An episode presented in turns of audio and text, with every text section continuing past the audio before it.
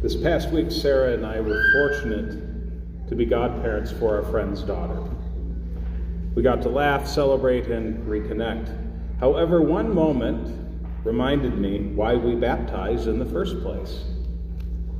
My daughter and the little girl was, were playing.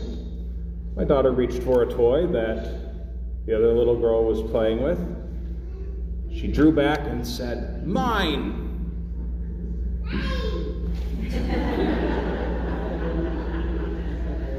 With a big smile on her face. Enjoy these stories while they last because the time is coming soon when I won't be able to tell them anymore. Now, in her, de- her defense, she's at a stage of development where she's mimicking everything. She doesn't really know what mine means yet. It's a game to her.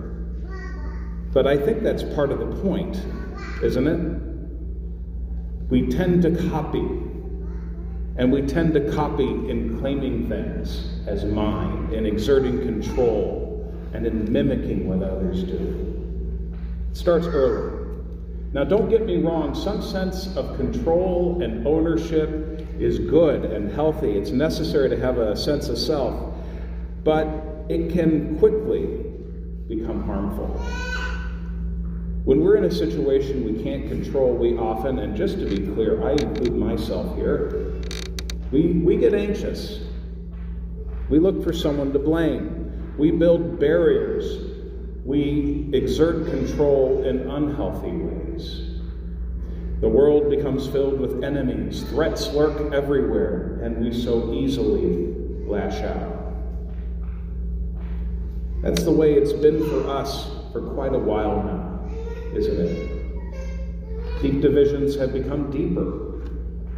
Blaming others becomes easier and easier, and despair becomes more and more tempting. Like the Israelites, we're in a desert, and sometimes we wonder how long we can endure it. So it should be easy to empathize with God's people in our reading today. I get grumpy when I don't get my coffee in the morning. Some of you, I'm sure, are the same way. So, how much more when they're in the desert, led by the Lord through Moses and Aaron, no reliable source of food, no reliable source of water. Sure, God just saved them from the Egyptians in the last chapter at the sea, and God also just made bitter water drinkable for them. But being in the desert tends to shorten memories. There's no steady supply of food, no steady supply of water, except maybe for their flocks, but their whole livelihood is tied up in those. That's their 401k plan. They're on their way to Mount Sinai, where they'll hear God's word from the mountaintop, but now they're in a situation they can't control. It's hot, they're hungry, they're tired, they're miserable, and they begin misremembering. Oh, remember how good we had it in Egypt. Are they kidding? They were brutally oppressed for 400 years. But perhaps brutal oppression with a meal at the end of the day was easier to digest than freedom on an empty stomach. So God graciously provides for their needs. The manna is fascinating. There are theories out there about what the manna was. If you're curious, you can search online. But what it was is not nearly as important as what it means. In the in, in between time, between Egypt and the Promised Land, God provided for their needs out of nothing but grace. Whatever they gathered, each had what they needed. Whatever they gathered, each had what they needed. But this kind of grace is painful. This kind of grace requires acknowledging that God is in control, not us. The manna can't be hoarded, though the Israelites try. It can't be saved for a rainy day. The people do have to go out and gather the manna from the ground, and the quail too, but it doesn't matter how hard they work or how efficient they are at gathering. Each has enough for the day. It's all gift.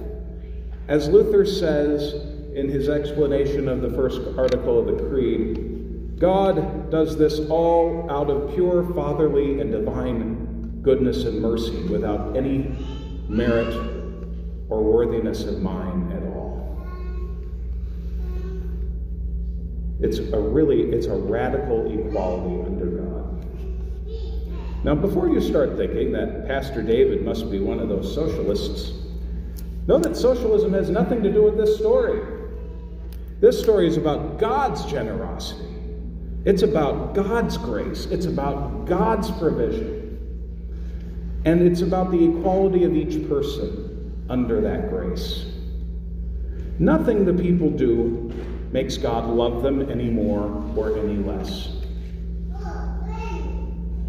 Even after they sin, even after they fail. And what is the Old Testament but a record of failure? God doesn't withhold the manna. God continues to provide for God's people out of nothing but sheer grace. And this is the joy of God's grace. The joy of God's grace lies in accepting it for what it is, in realizing that we truly don't have final control over anything, certainly not with the Lord.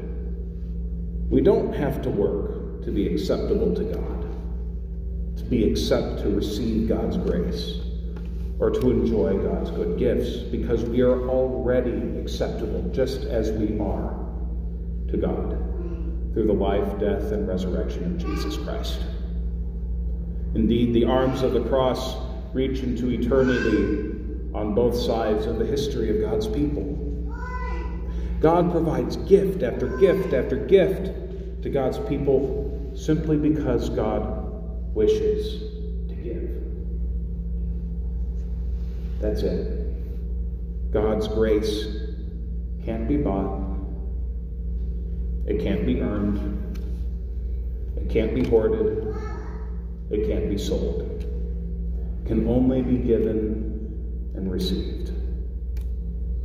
When we accept that God is in control of the desert time that we are in today, that the Spirit is leading us in the pillars of cloud and fire, and that whatever happens, the Lord will see us safely on the other side of the Jordan, whatever that will look like. We can let go of our anxieties, our fears, and our need to control. We can come down from our barricades. We can stop choosing sides. We can let go of our desire to control and accept not only who we are, but whose we are. We're all pilgrims on a journey, like the Israelites. And sometimes that journey is tough. As God is gracious to us, though we don't deserve it, let's be gracious to others, even when, and especially when, we don't think they deserve it. Let's love one another. And let's remember that God is always giving grace after grace gift after gift, even in our lowest moments.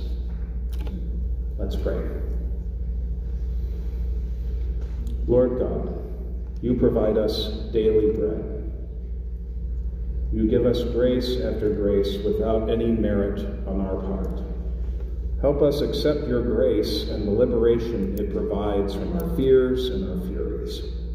Continue to guide us through this time with your Holy Spirit do not leave us. Though we do not know what life looks like on the other side of the Jordan, we trust that you will lead us safely there. In the name of Christ, we pray. Amen.